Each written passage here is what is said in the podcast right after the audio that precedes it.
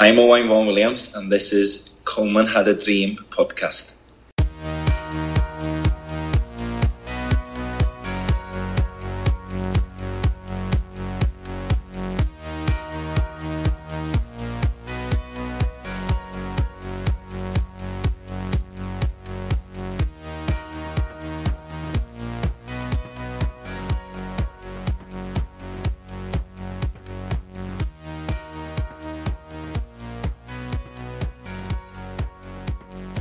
So today, Ruth and I have interviewed Owain Vaughan Williams. Um, he has played for a huge variety of clubs in English football, he's played in Scottish football, and now he's over here uh, playing for Indy 11. He's played for Crewe, Stockport, Bury, Rochdale, Tranmere, and Inverness Caledonian Thistle, um, as well as the Indy 11, as I just mentioned, in Indiana. He's also played through all of the Wales ages 17s, 19s, 21s, and he got his one cap for Wales against Holland.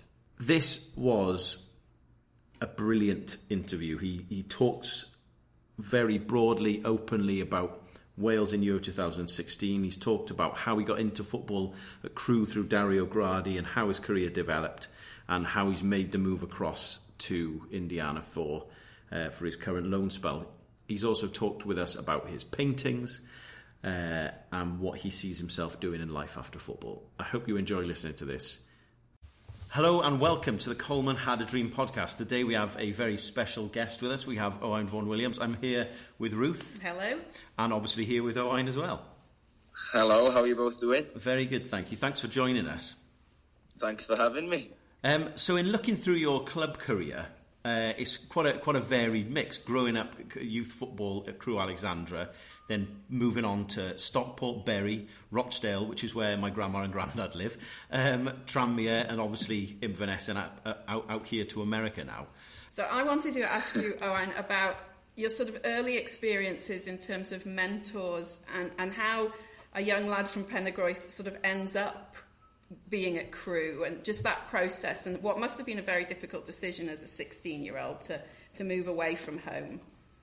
Yeah, it was very difficult. You know, um, I was brought up in uh, Penygroes, uh, in the Dyffryn area, um, which is a very Welsh kind of uh, pocket of Wales in a way. Um, my first language was Welsh, and I probably couldn't speak much English until I left school at 16 when I joined uh, Crewe Alexandra.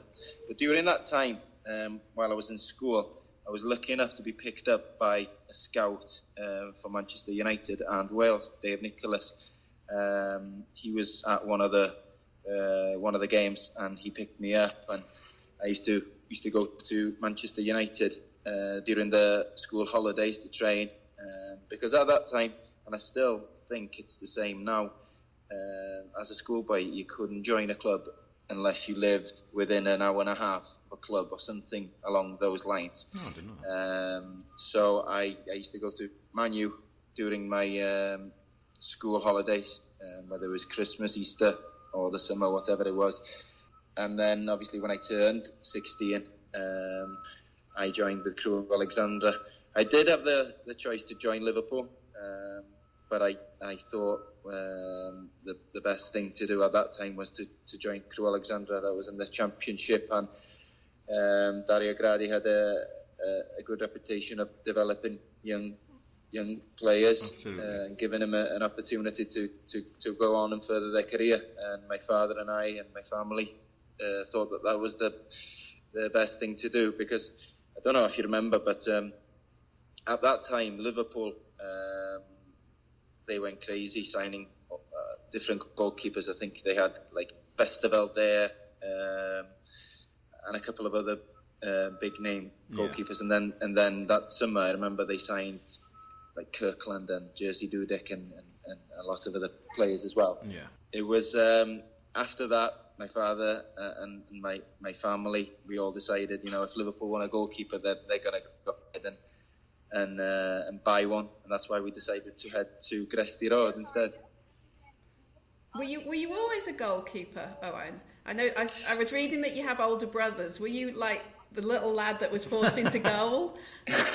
yeah, I kind of was. I, I kind of was bullied into being a goalkeeper, wasn't I? But um, I'm, I'm one of three. I've got two uh, older brothers.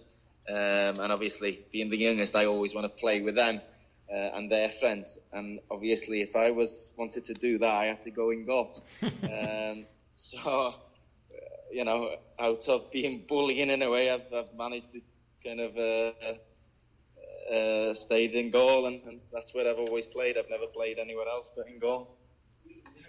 After after leaving Crewe and moving to Stockport County, um, obviously moved around a little bit in the in the years after that, into Bury and Rochdale and stuff. Um, what did you enjoy most about those playing at those clubs? Well, I initially moved because while I was at Crewe, being in the well setup with the under 21s, we had a really, good spell and we, and we, did really well under Brian Flynn. Yeah. Um, there was a good group of us that um, we were all lucky enough to, to kind of further our career with with clubs and playing in the league and, and also playing for the national team. Um, but we really had a good team. So I decided then to move from Crewe because I wanted first team football. Um, something I really wasn't given at Crewe because uh, um, sadly the manager I later discovered could only look one way and he wanted the. Uh, he was really good at developing the strikers and um, yeah, Crewe had never developed a goalkeeper right. uh, and never never really uh, invested in a goalkeeper coach or anything like that. So I, really wanted to, to play first team football, and I and I thought um, the best thing for me at that time was to join Stockport County in League One and establish myself as a number one and trying to get as many games under my belt as I could because I do believe you can train all you want, but there's nothing that comes close to playing and learning that way. You're only going to learn from playing and making mistakes and, and, learning about the game and about yourself as well. Because um, as I say, you can train from Monday to Friday, and, and it's just training, and uh, nothing really matters. But uh, th- there's nothing more important than training Monday to Friday and knowing all that work is going to get, you know, is, will be paid off by, by playing 90 minutes on a Saturday. You, you mentioned there the under 21s. Um, I, I, listened to Simon Church podcast recently with Owen Tudur Jones, and he was talking about that, that team as well. Um, was part of your decision maybe to go to Stockport? He said that he felt he was starting to break into the Reading side at the time, and he was starting to play first team football every week. And there were others like Alan uh, and Rambo and stuff like that. Them obviously moving, trying to make the move toward the senior team as well. Was that part of your decision? Yeah, I mean, of course, as a boy, you know, all I wanted to do was to play for my country, nothing else. Um, yeah. uh, you know, my background, it wasn't that I wanted to be successful at a club team so much. Of course, I wanted, uh, you know, but the initial dream of a youngster in Wales is to put the Welsh jersey on and to represent Wales. That's all that matters. So, of course, I wanted to be involved with the seniors. Um, but when you are 20, 21, the seniors can be a you know a long way away. Yeah. So the most important thing, I believe, to any youngster is to try and get the next contract and to try and play as many games as you can to earn that next contract and the one the next after that. And then eventually the seniors call up will come yeah. once you've sort of secured yourself as a professional football, footballer. I wanted to ask a little bit more about that under 21 squad that you were involved with, um, particularly, you know, that playoff run in the the games against England, for example. That game now, those, those, that series is often looked at as a very pivotal point in, in terms of what happened next for the for the senior team. Did it feel like that at the time, Owen? Yeah, it was a you know it feels like a, a long, long time ago now. Um, well, it is, I think, isn't it? It's about ten years ago. Yeah. Um, but you know, we had some good, there's good memories from from those trips away, and, and you know, you look back at the, some of the performances and the results. I remember now, just top of my head now, um, beating France. I think it was four one in Cardiff. Yeah. Um, you know, and you look at the French team you know, most of them are, are playing at the very highest level right now, um, or have done. Um, and I think we only, you know, just about lost to them, I believe, away. Um, think that was an own goal, if I remember correctly. But, um, you know, all of it under Brian Flynn, I remember um, that brought a lot of us together. um, and we were good friends, you know, and maybe that played a key Yeah. part to you know to, to what happened to the seniors eventually when um, there was a good crop of us um, and you know we were all together kind of with the with the seniors as well later on after the, uh, the under 21s but um, the, the England game uh, we played them at home to start off with and obviously then at Villa Park um, it didn't go our way but um, as players and as people I'm sure we all um, learnt a lot from that those two games, and you know, and from from us as players and people as well. Um, as I say, it didn't go our way, but um, what doesn't kill you makes you stronger, I suppose. Absolutely.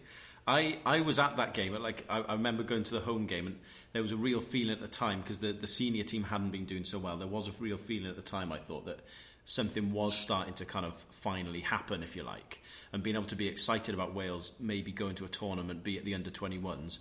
Um, did it feel like that there was a movement happening, like something was really special was about to begin? Yes, definitely. Um, I really felt that um, because uh, initially we were playing in in uh, Cardiff, in uh, in Wrexham, sorry, Yeah. in, in the racecourse and playing there, uh, and then uh, we were getting more and more crowds coming to watch, to watch us.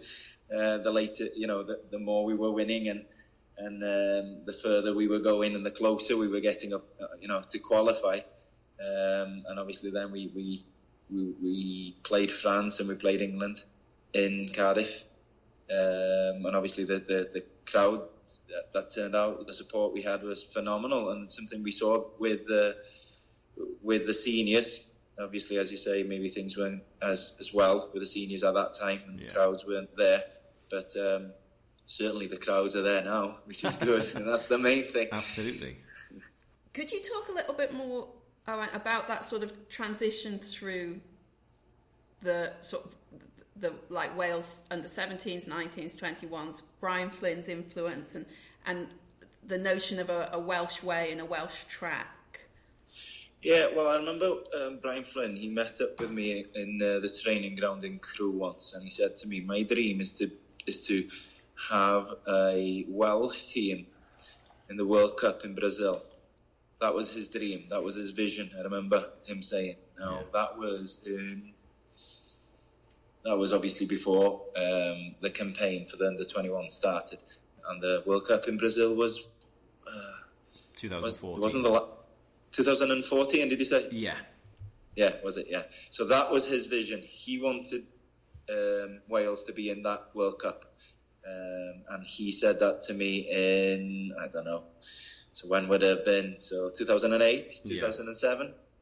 2007. Um, so he wasn't far off it. I was going to say, he was him. pretty close. Only two years out. I'll take that. So he was two years out, yeah. So um, that was his dream, that was his vision. So under 17s and, and, and uh, you know, the, all the youth ages, it was kind of. I think it's changed quite a lot now, but certainly when Brian Flynn got hold of kind of the youth setup, um, I think it was kind of under 19s, maybe in the 21s Yeah. where I had him as a manager. He kind of reshaped it a little bit.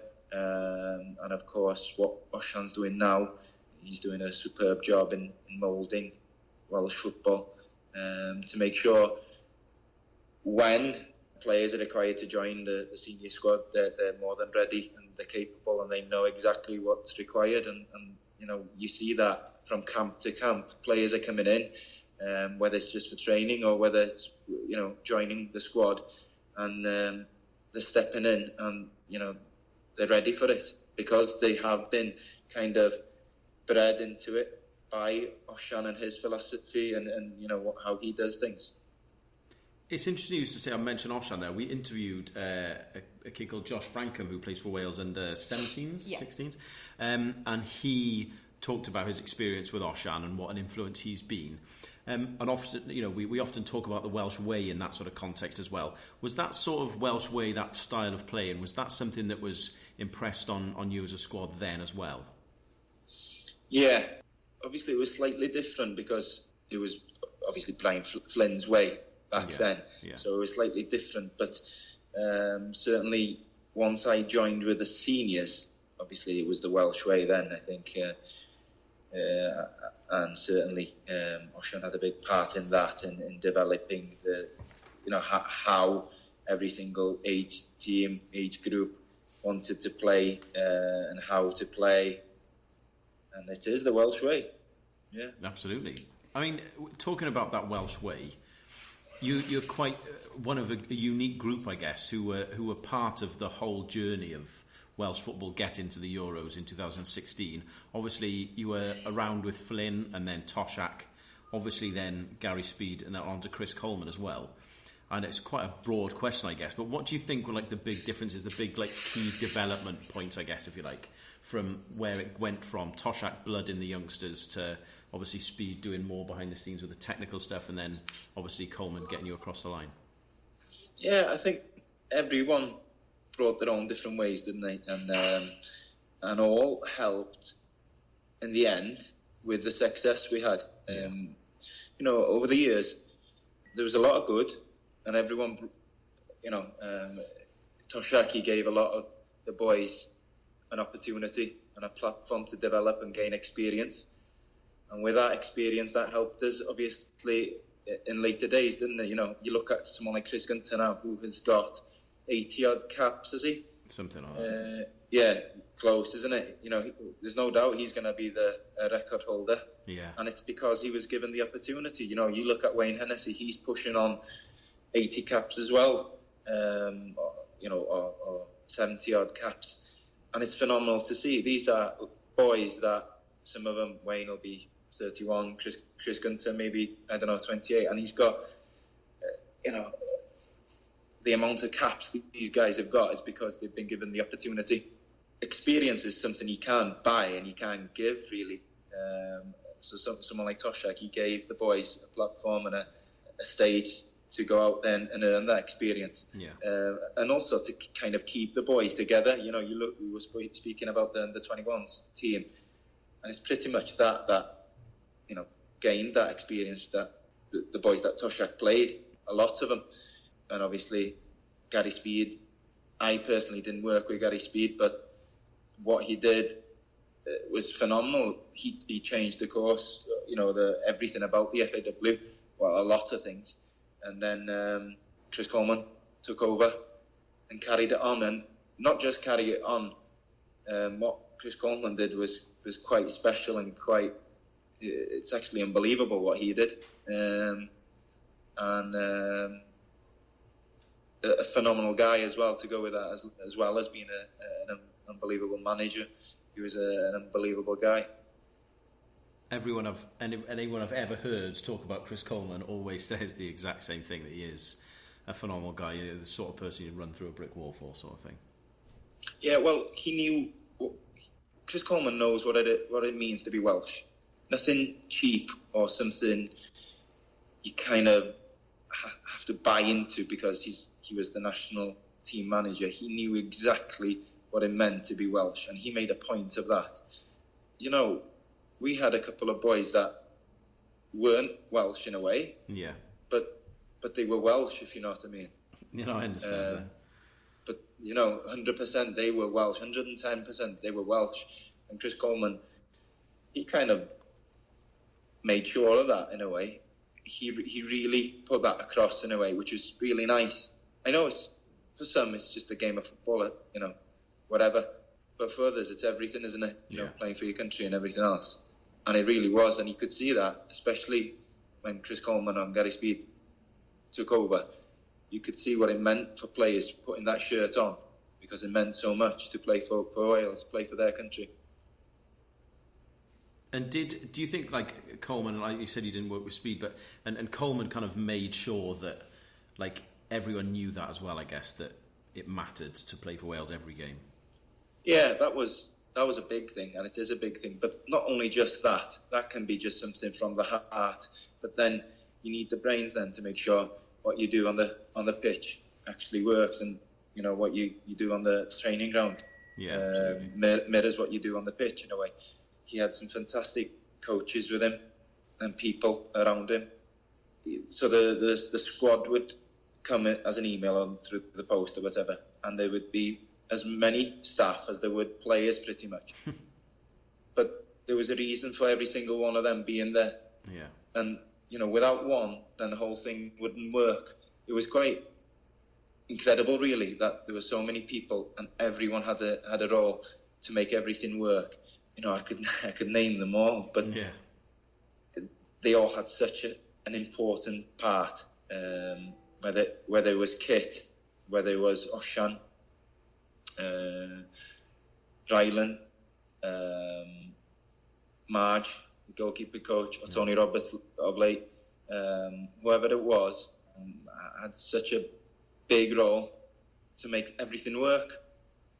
Did that happen when he came in, or was that more?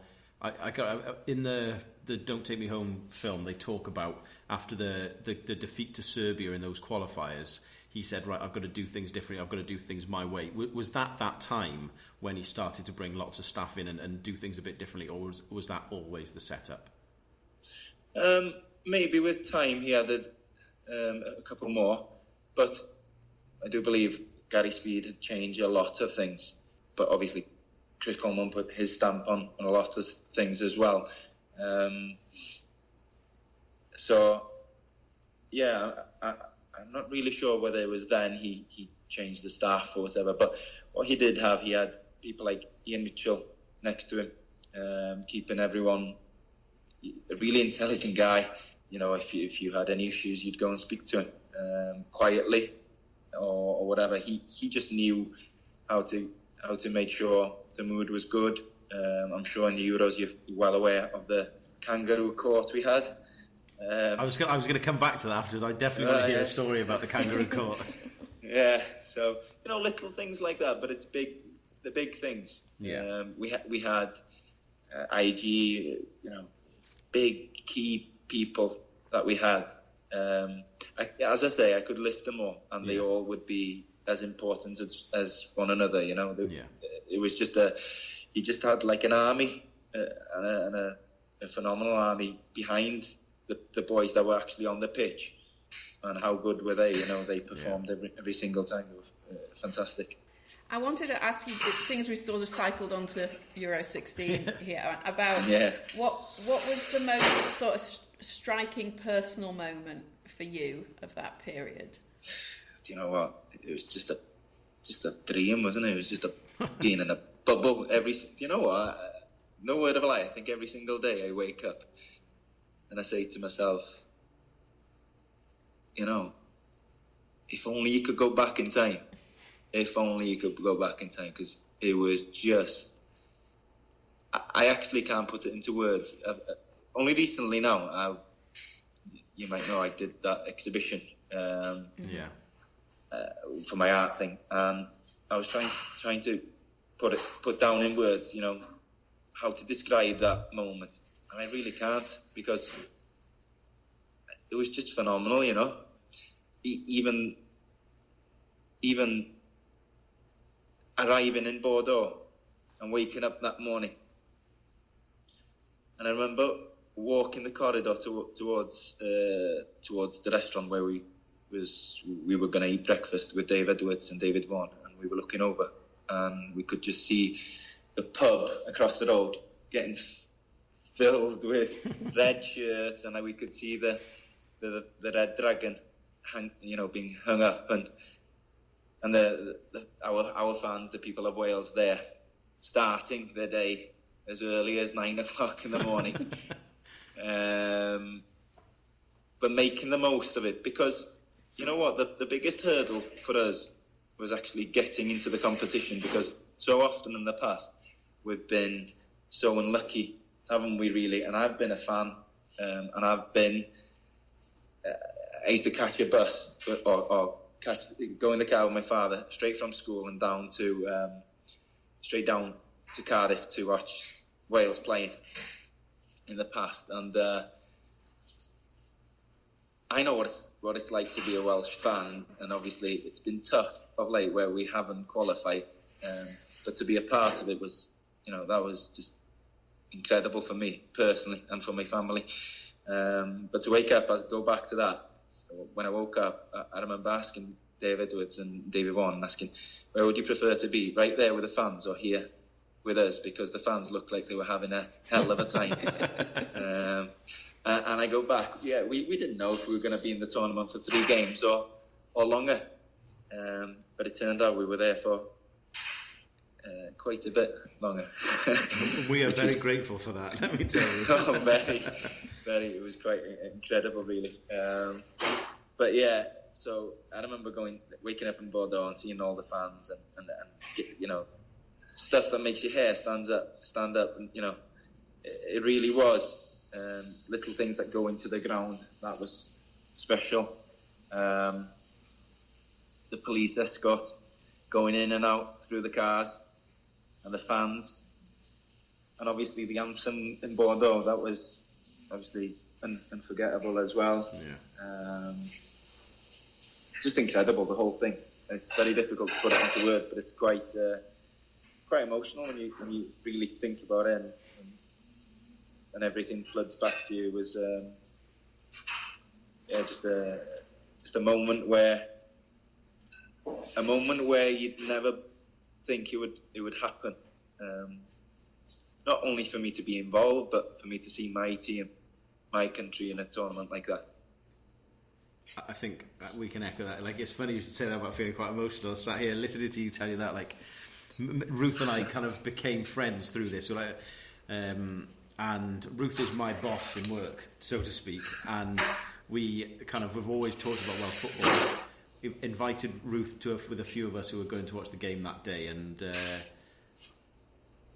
and I, to be honest, I like we've talked about before. You almost didn't come. I, I sort of didn't expect you to come, and we're sat there in, in the pub, and you know the anthem's just starting, and Ruth walks through the door, and and obviously 90 minutes later we're both you know sobbing onto each other's shoulders, and um, yeah. it was just and that day, uh, and for us, it, we went to a bar across the road which was full of England fans as they were playing Russia, which we thought at the time might have been a bad decision, but of course Russia got the last minute equaliser and it just made a, a, good day brilliant. So you know, yeah. you know, you talk about feeling emotional about it. That's certainly how how we feel about it here as well. I think all the emotion we had in the past, you know, of not qualifying and nearly getting there, and everything else, I think we had kept that in the back of our mind somewhere, and we just let it go yeah. in that anthem, and it was just like everyone had done the same, and every emotion, happiness, tears, everything came out uh, during that anthem, and um, and people, people, you know, yes, what the boys did on the pitch was phenomenal, but uh, people, the, the world finally knew what what Wales were like as a as a football team. Absolutely. Um, and the way the, the way the supporters acted and, and the way that the boys performed on the pitch, it was you know that in itself as well was uh, nice for people to say uh, to see. Sorry, that that's the type of people we are from Wales, and that's how we play. What do you think makes a, a team a team, Aaron? What was what was clicking then that hadn't previously? I don't know. It's a funny one. Um, I think that's the million dollar question that every team are searching for, I suppose, isn't it? Um, it's trying to get that balance, the right chemistry on and off the pitch, you know, to, to get the tactics spot on and also to get the personnel right and, and everyone singing off the same hymn sheet. Um, but we had it all, and that's down to Chris Coleman um, and the staff he picked and the people he had around him to make sure the people he had in, whether they were players or staff, they, they were all um, what he wanted. Um, because at the end of the day, you've got 11 players or 14 players to, to pick from. You've only got, you know, there's only 14 you can put on the pitch during 90 minutes. The rest, you've got to, uh, you know, the rest are just there to make sure you, you, you're doing what the team requires of you in a way but everything in a way. I, I don't really know the answer to that. Um, but what Chris Coleman had, I think you would have to ask him that. love the opportunity if he's listening. yeah. That makes me think about your, your role particularly, Owen, because I mean it's fair to say you were you were there as the third goalkeeper. Were there particular sort of responsibilities that were given to the players that were less likely to be in that 14? Were there were there slightly different expectations on you? No, not really. I mean, the thing is, no one's branded. You know, mm-hmm. it's not like you're gonna go in and oh, you're this or you're that. You go in because you know yourself what you are, and you know, uh, and you're there because you really want to be there, and you really want the guy that's playing ahead of you to be to do as well and to be as successful as you can because one you're going to be his mate and you're probably going to be a close mate of his. Mm-hmm. and secondly you want to do it because it's your country. Yeah. And it's something you have so much passion and drive and you just want the best. And at the end of the day we were all friends whether you played or whether you were a staff you were friends. It wasn't there wasn't a uh, um, it wasn't just like staff and players we were all in it together hence the, the, the slogan "Together Stronger." It wasn't a cheap thing that was just oh, together stronger, this, that, whatever. It actually was. We were all in it together. You know, the fans, uh, uh, the the staff celebrated with the players, and the players celebrated with the fans, and that's a massive thing that we had. We really had a bond, and not just a bond. We, you know, it, it really was a, a tight knit group of people that were there um, not just for the Euros, but for the campaign as well, for that two years that we all worked hard for to, to get to actually get to France. Um, but also uh, the tactics that the staff used, you know, throughout the campaign of the Euros, and then actual the Euros itself. You know, what they did was phenomenal. Talking about the staff, and you briefly mentioned the Kangaroo Court. I've I've heard the Kangaroo Court mentioned a couple of times and I would love to hear what one of your best stories about the kangaroo court. Oh, the kangaroo court was um, it was quite funny. Uh, it just kept everyone on their toes, I suppose. The minute you would uh, let your guard down, you knew you were in trouble, and uh, your name was going to get thrown out there to do something. There was a couple of funny things. You uh, and obviously, if you had done something wrong, whether it was being late or wore the wrong shirt or whatever, you had to roll the dice and you had a couple of options, whether it was singing, dancing, what was the other one, ring someone. I can't remember now top of my head. But it was Ian Mitchell who had organised all this, and yeah, and, and then you had Chris Coleman as the judge, and and the, the, the juries would be his staff, and oh, it was just a it was carnage at the at, at the end of of, of uh, tea time. it was a free for all at times, and uh, you'd have to defend for yourself at times. But um, it it was great, good because it kept everyone on their toes. Because when we were in the Euros, we were together for I don't know about six, seven weeks, whatever. When you're in someone's company 24 seven, every single day of the week, it can be a long time. But honestly, now being with them, it really didn't feel um, like it was actually, you know, really nice to be in each other's company because we were so good friends. Yeah. Who did you share a room with? That we had our own rooms oh, right. in uh, in, Fran- in France. So yeah, um, yeah. We, but but on a normal trip, you can choose. You know, uh, if you wanted to share or whatever. Um, but I, I always shared with David Vaughan. Um, I, used, I know Vaughnie from my time at Crewe, so uh, both of us just share together. What other things would you do in, in downtime on, on the longer trips like that? Well, we had a guitar, so uh, I would get the guitar out now and again, especially if we had uh, um, a good performance or a win or something. Um, and the guitar would come out after the game, and we'd have a little sing song um, a couple of Johnny Cash or whatever, you know, a couple of tunes. But it was good. It was it was good for the chemistry of the boys and the staff and everyone else, and uh, kept us all together. Yeah, and, and, kept the spirits kept the spirits high, I suppose. But um, yeah, it was all good fun. Um, so yeah, in, in our di- downtime in, in France, so there was there was all sorts there. You know, you, you had a, uh, table tennis, game of pool or something, uh, darts, um, but we had a big cinema there. Three times a day there would be a game on, so all the lads yeah. would come down and, and, watch the game in the together in the cinema, and uh, every time someone would go to the press conference, they'd come back with a box of cakes for us, because um, you know what the French are like for the the for their cakes and pastries and stuff like that. They they come back with, and not, more often than not, it would be Gareth Bale. Um, I've heard he has got a very sweet tooth, Gareth Bale. He, he does, he does, yeah. And uh, so he'd come back, and it's not like, to be honest with you, it's not like someone's going to tell him, "Oh, you can't have this or you can't have that." so if if Baylor wants a cake, then no one's stopping him. And fair play to him, he used to bring a box, like a box of muffin or something, back to the lads, and we would, we'd all be like scavengers around it, trying to get the best ones. Because obviously, when you were in, in camp, you'd be eating as healthy as as possible, really, um, to prepare your body and to make sure you were recovering and getting the right things into your system, getting ready for the for the next day, whether it was a training or the game or whatever.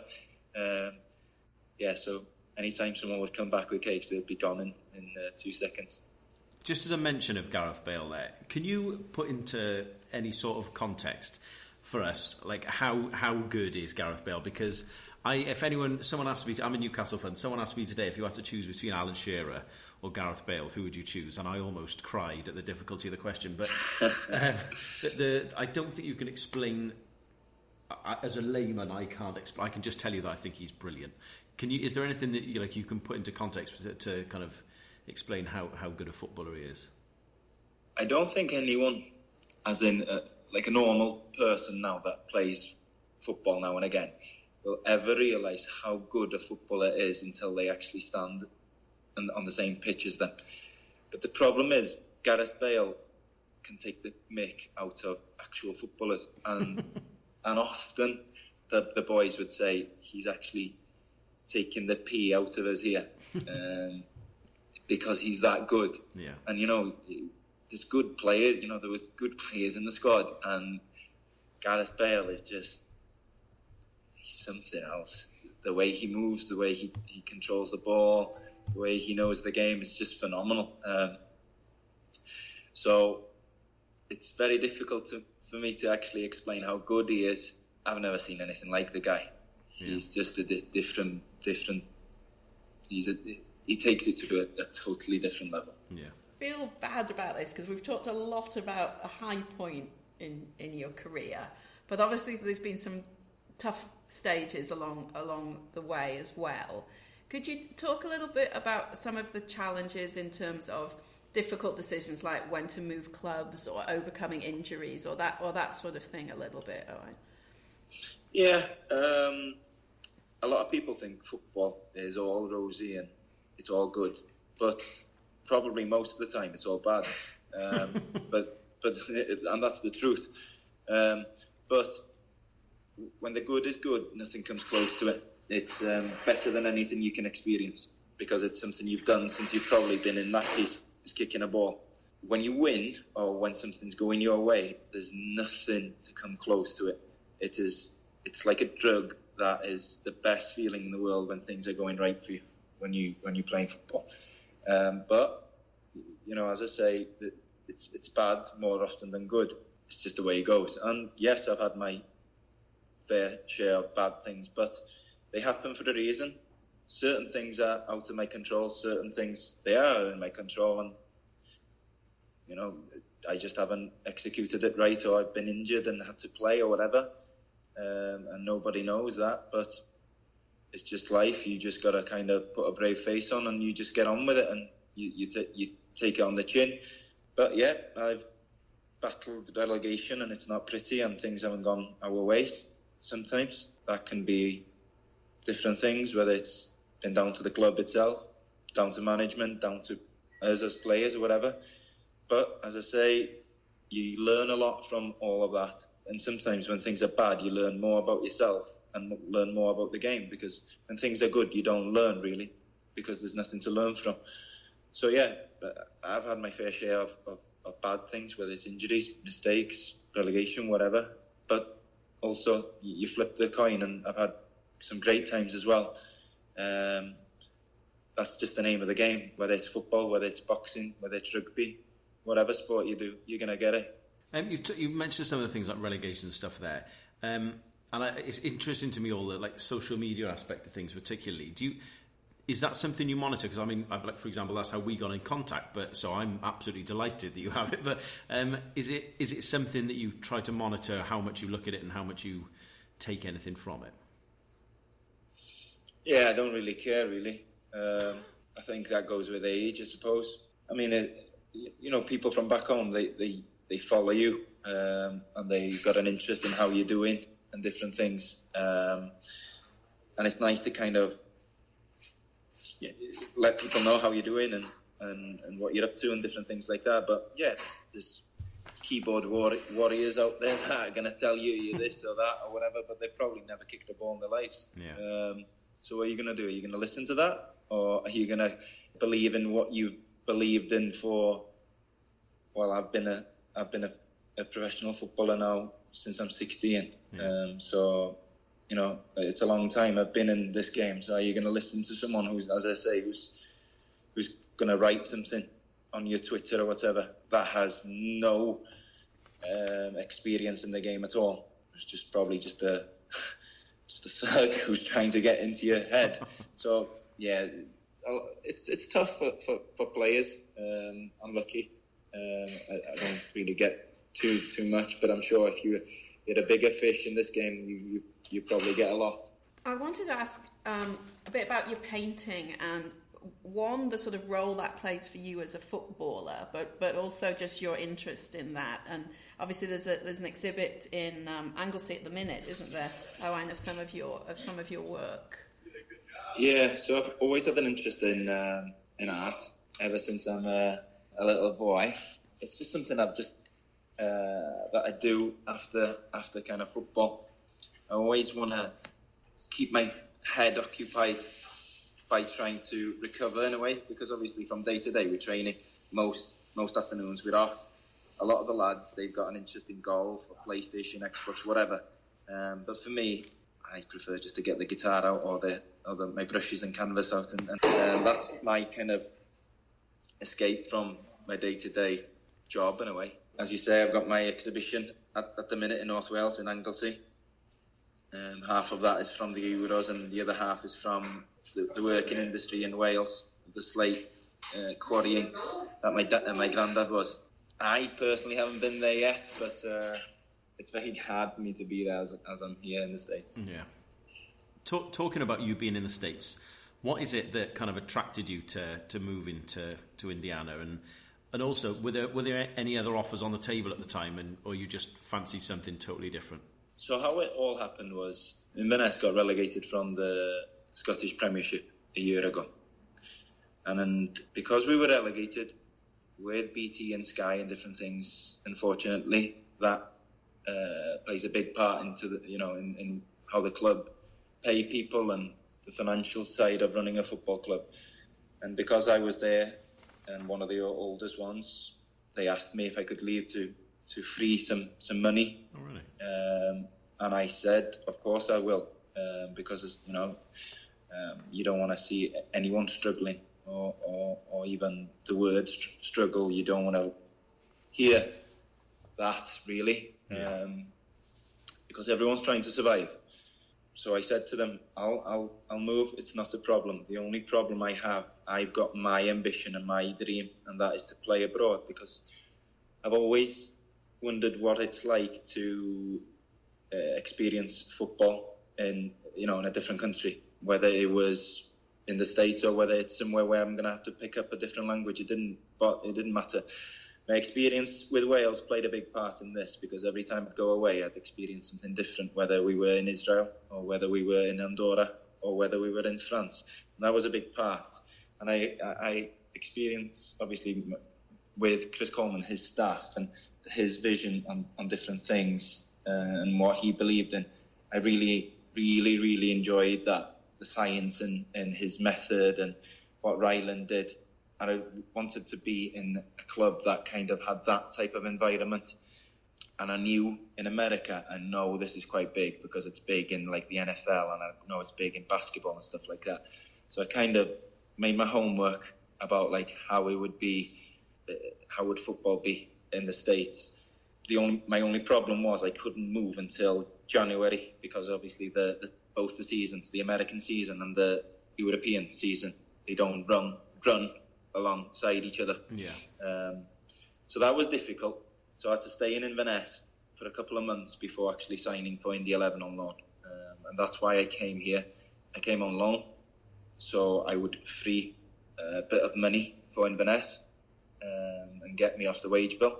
I could follow my dream and, and experience the culture out here in Indiana, travel the states, um, play the game in, you know, um, because it is different here. It's less physical, but it's very quick, very athletic, as you can imagine. Yeah. So, so yeah, it's it's uh, it's been good.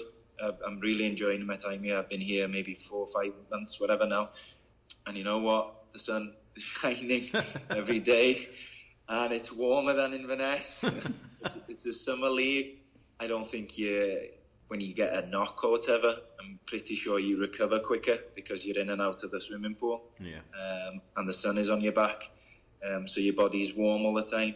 When you train, you're warm. You, you don't have to do a half an hour warm up to get yourself going and get your body to the right temperature to prevent yourself from getting injured. Um, you're not playing a game on a cold, windy, icy night. not that I didn't like that. I, I, didn't mind it at all. It was part of, it, of the experience. I enjoy it. Um, it's it's what I am. Um, I'd go and play football any night if it was snowing or whatever. it didn't really matter. But it is nice that I, am experiencing something different to my time in Inverness, where you know I'm in the Highlands, it's colder, and the winter is it's rough. Um, so yeah, my time here has been good so far. We're doing quite well in the league. We've, we've been doing picked up some good results of late, um, and hopefully that will continue. But as I say, I'm on loan here until the end of the season, which is kind of uh, end of November time uh, and then we'll see how we go from there. But the main thing from me is that I'm experiencing something that I really wanted. You know, when my time is done in, in football, I can look back and say I, I played in England, I played in Scotland, and I played in America. What are you finding the, the biggest challenge or the biggest difference, either on the field or, or more privately? Well, there's a lot of differences, but, but the game is still the same. So one of the one of the craziest things. You'll go to a, an airport or whatever to fly to a game, and um, everyone will ask you, "Are you a college team? Or are you this? Are you that?" And you're like, "Do I look like a college guy? You know, I'm 31." but it's just uh, football here is growing, uh, and it's a good thing. It is really growing, but it, it's still very much the same. Um, was, I touched on how, how the game is here. It's very athletic, very quick. And again, I'm working with a manager from Scotland who is really current and is very ambitious. And it's really nice. And I'm learning as much as I can because I don't think you ever stop learning in this game. And if you do, I think it's time for you to hang your boots up because this, this game is, you know, you're constantly going to learn different things and pick up different things along the way, whether it's on the field or fit, and you know, and the recovering side or the of the stuff you you you can do in the gym to to improve yourself. But yeah, I'm really enjoying my time here.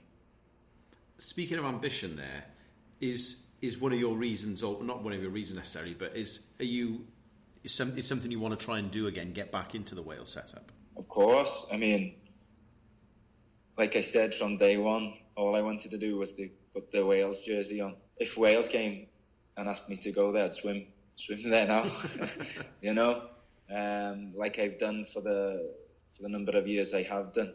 I've just uh, been been uh, on the bench. You know, it's when when Wales comes calling, I'll do anything for my country because it's everything I ever wanted to do was just to represent my country, and if I can do that again, then then that's all I ever want.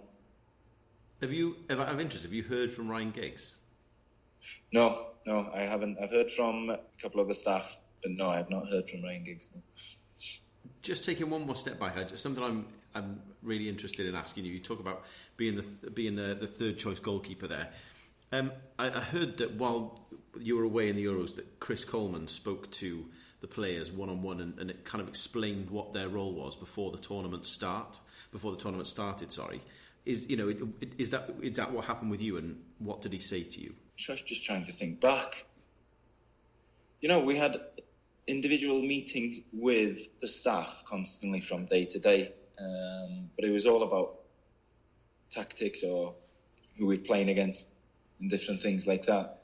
Chris Coleman's a very good man manager. He's a really good man manager.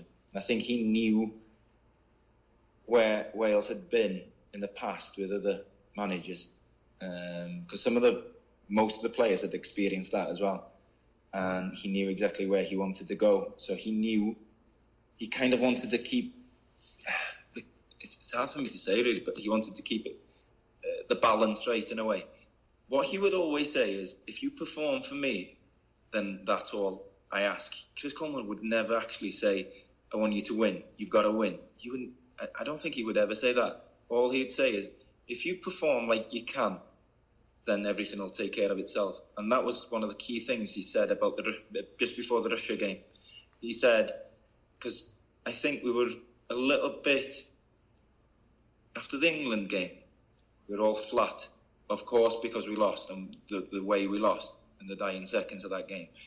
But he was disappointed in the way I think where we didn't play like we had done in the past, and he just wanted to go out, you know, whatever was to happen during that Russia game, whether we would win, lose, or draw, whatever, whether we were on the next flight home, he just wanted the players to play like we had done, to go out there, get the ball from Wayne, turn and get at them and, and play them, you know, play because the, the the way he wanted us to play, you've got to you've got to have a bit of a bit of balls really because um, you've got to be brave on the ball um, and playing from the back the way Wales did and the way they do, um, especially when all that pressure is on your shoulders because you know after that 90 minutes you can be going home or you can be staying in France for a couple of days longer. Yeah. He said after that game, well, before that game in the dressing room, I remember he said, "Go out then, enjoy it, boys, and do us a favour and and uh,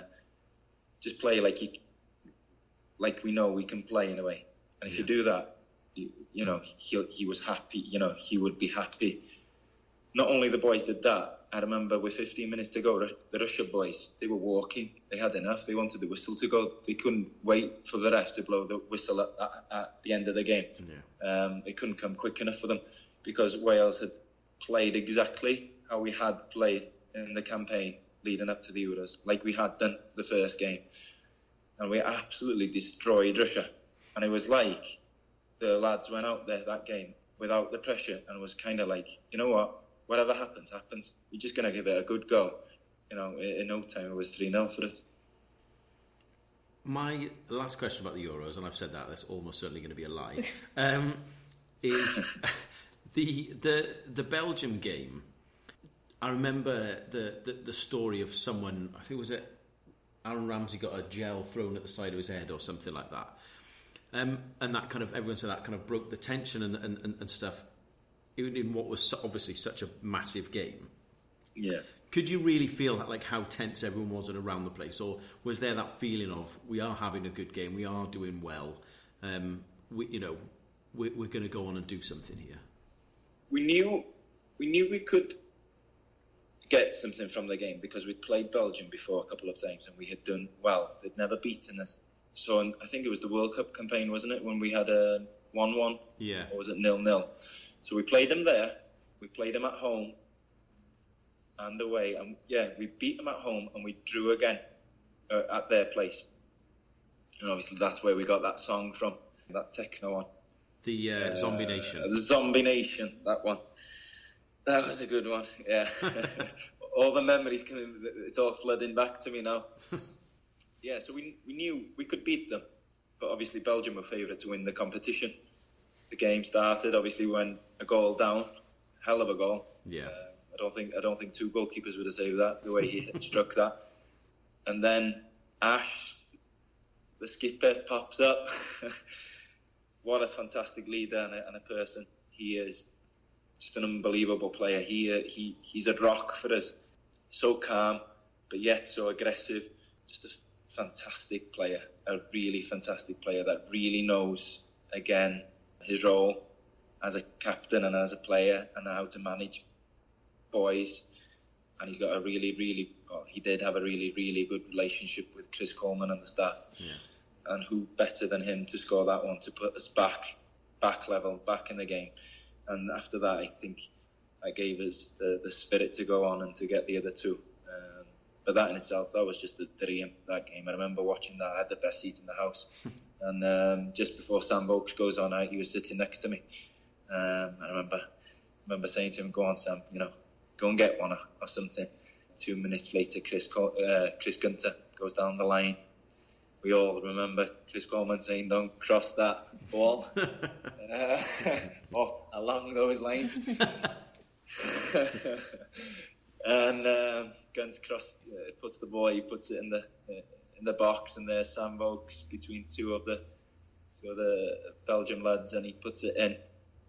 Phenomenal goal, and it's like unbelievable. It's all coming back to me, and it's it's so difficult to put it into into words how it felt.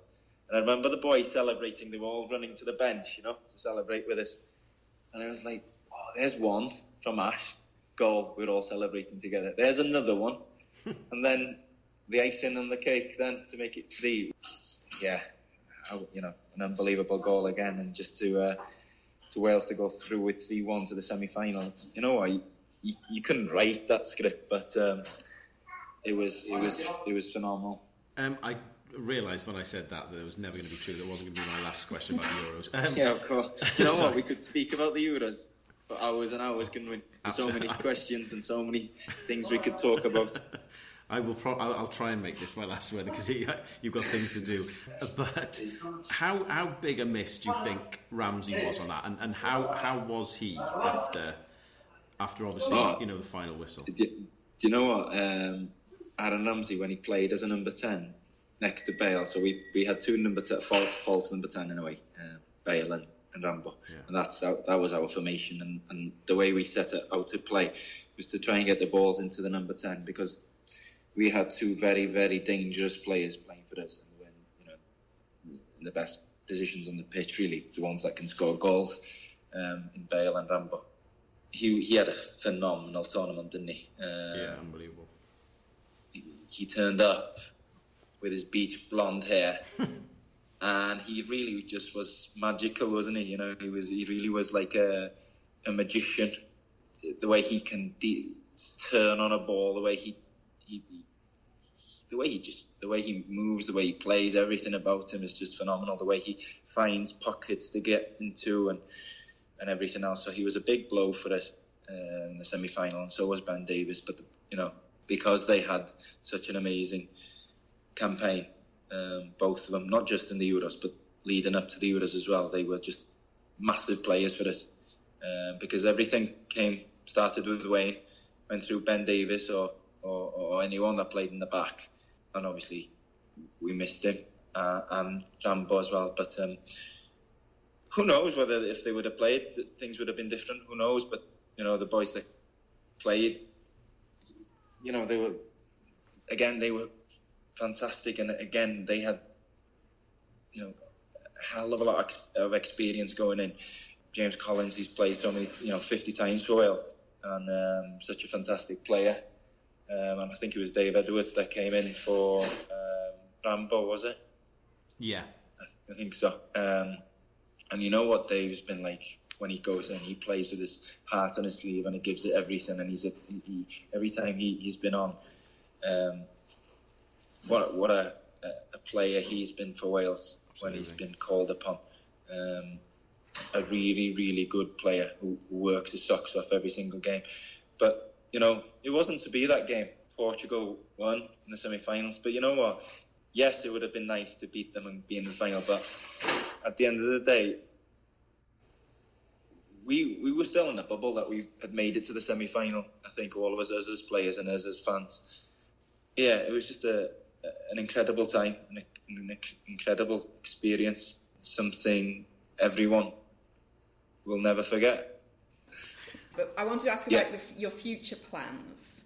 Because obviously uh, you're getting to a point in your career, I'm sure you're starting to think about what comes yeah. next. Oh, absolutely. I don't really know. Um, obviously, I, I, enjoy I enjoy my art. I, you know, that's something that I've got a, a passion in, in, in, painting and different things like that. Um, and obviously, my other passion is football. Um, so if I could do something kind of that still involves being involved somehow in football, I don't I don't know what I can tell you, but if it's something because it's such a big part of my life, something I've. Uh, you know when you're a professional football, football takes over your life. A lot of people laugh and joke uh, with, with us about oh you only work two hours a day or whatever. Well, yeah, we actually might be only in two, three, four hours a day, whatever. But actually, it's it's everything because it's down to everything you eat, what you wear, where you go, when you go, when you sleep, everything, what you drink. It's it's everything to do with your with your life, and um, so I I don't really know what I actually will do once once my time's done in this game, but um, it would be nice to kind of do something in the game, whether it's full time is a different story because it takes a, a big chunk of your life uh, because you've got to sacrifice a hell of a lot in this game to make it.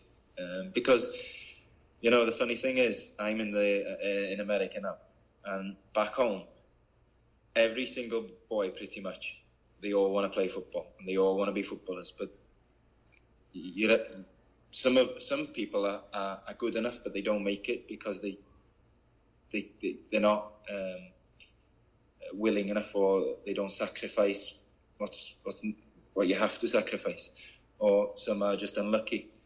Um, but yeah, it's it's tough to make it, but um, you know, if you're lucky enough, and I've been certainly been lucky enough to live my dream. Yeah, I don't know. I don't actually know, but it would be nice to, to be involved somehow in football. Um, my last question is this is nothing to do with the Euros, I promise. How many times have you said In that? my defence, I just said it won't be my last question about the Euros. I promise. No, that's okay. This is no, my last no one, I promise. All. It's just about you making making your debut for Wales because obviously being in Wales squads for since 2009, I think I've got here, through to actually getting on the pitch for the first time. What you know, you've talked about being a Wales fan and wanting to wear the Wales shirt for your whole life. Can you describe what it was like for for, to, for you to get on in that friendly against Holland?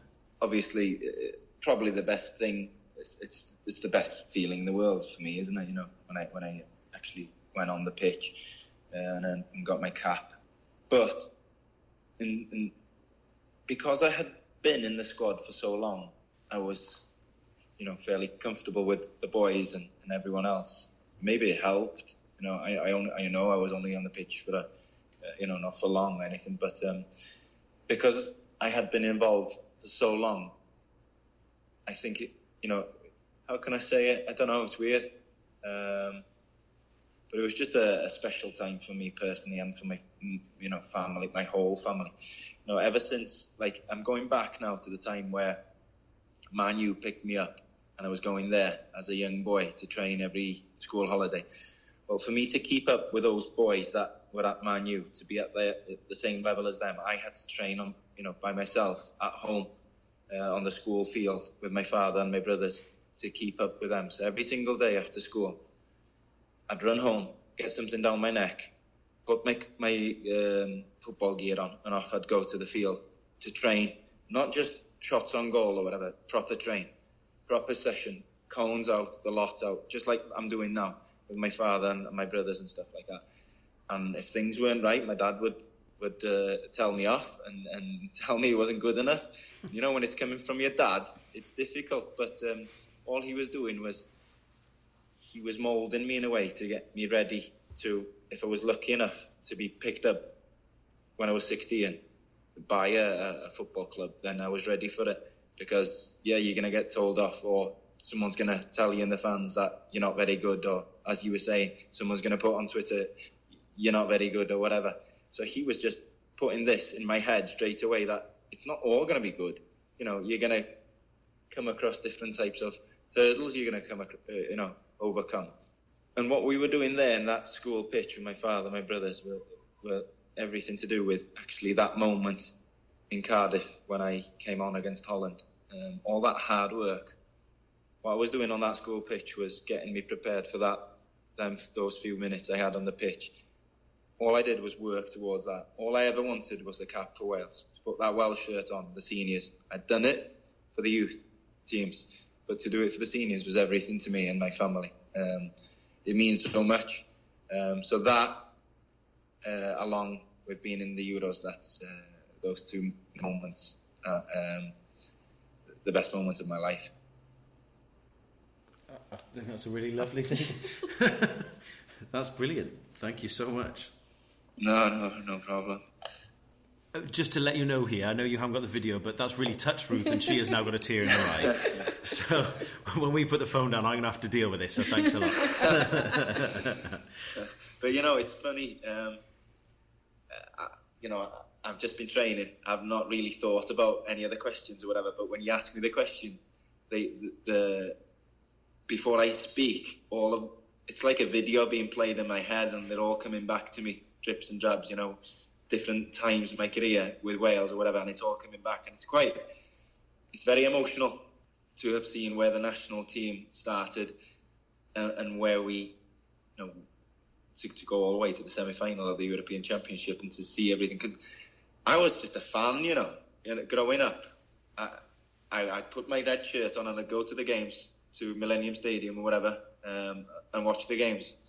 So in a way, I've, I've just been, you know, if I wasn't, if I wasn't a, a member of the team, of the squad or whatever, I'd just be singing. I'd have my bucket hat on, I'd have my shirt on, I'd have a pint probably, and I'd be with my brothers or whatever. You know, I'd be there as a fan, but to do it as a player, um, yeah, you know what? There's no price you can put on that. Um, it's just, I, I remember actually saying to my family after the Euros, if that's me done in football now, I don't care. I really don't care because I've I've just been given the world here because I've just seen my country and I've been involved in something like that. I've experienced something like that firsthand. I've lived with these lads for six, seven weeks, whatever, and I've gone through everything.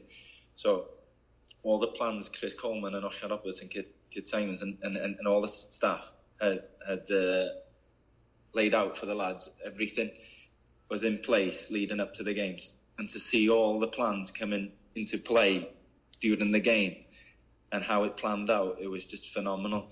Like just to see how it all comes together and works out, it's just incredible. It was, yeah, a, a phenomenal time. And, and as I say, if that would have been the the end of my time in football, then I would have been happy. Well, that's brilliant. Uh, I'm sort of lost for words a bit myself now. Yeah, yeah. I I mean, it's it's. Dave and I spent an inordinate amount of time talking about that summer and Welsh football in general, um, and it's it's actually Yeah. a, a real privilege to to have your version of, of well both your career but that summer in particular, and we're very grateful for that. No, anytime, anytime. No, we really, I really at appreciate it. It's fantastic. When we think about it from our perspective, like it's emotional enough anyway, but you know, to hear everything that's gone on along around it is, is just been, like Ruth said, it genuinely been a privilege. So thank you very much. No, thank you, honestly. Thank you, anytime. So there it was, our interview with Owain Fôn Williams. Ruth, I think, has only just stopped crying. I know I got quite emotional, didn't I? Um, what an incredibly nice man. yeah, I expected that. I don't know what I expected, but I, I didn't expect it to last as long as it did. I, you know, he was so generous with his time and the stories he told, and we asked him. We told him at least five times that this was going to be the last question, and and it wasn't. And he happily kept talking to us and never wanted to stop. Um, that was amazing. Yeah, I just love his enthusiasm for what he's for what he's doing, and and also the honesty. You know, very um, very clear about the sacrifices he and his family have had to make, and the and how he's worked through that, and and is you know continues to love what he's doing. And I think there must be plenty of soccer players who've battled for so long that I said soccer, didn't I? I was, I'm going to edit that. sure there are plenty of footballers who've battled through that and get to a point where they can be quite cynical about what they're doing. But he clearly just loves playing football. And we're glad he does. Um, so thank you, Owain Fôn Williams, for for that interview. It really was a brilliant hour and a half that we spent chatting away about different things, uh, football and otherwise. Thank you very much for listening. We do have some more interviews lined up. Owain was the first one. We're not going to release the names of the other two just yet in some pathetic attempt at spend suspense and to keep you hanging on. Um, but please do follow us on Twitter at Coleman's underscore dream. Please try, uh, please do subscribe to this podcast either on SoundCloud or iTunes so that you can get updates from every time we do a podcast. And I realise that no one has reviewed our podcast on uh, iTunes yet. So, in a totally spur of the moment circumstance, if you give us a five star review on iTunes as well as giving us a positive review, anyone who does that in the first week of this podcast release, we will put all those names into a hat, pull out a winner, and the winner gets a Spirit of 58 prize. I can already, already feel Ruth staring into the back of my head as I've said that. Um, but please do subscribe. Thank you very much for listening. Thank you very much to Owain, and we will see you for our next interview We don't know when. soon. Thank you for listening. Goodbye.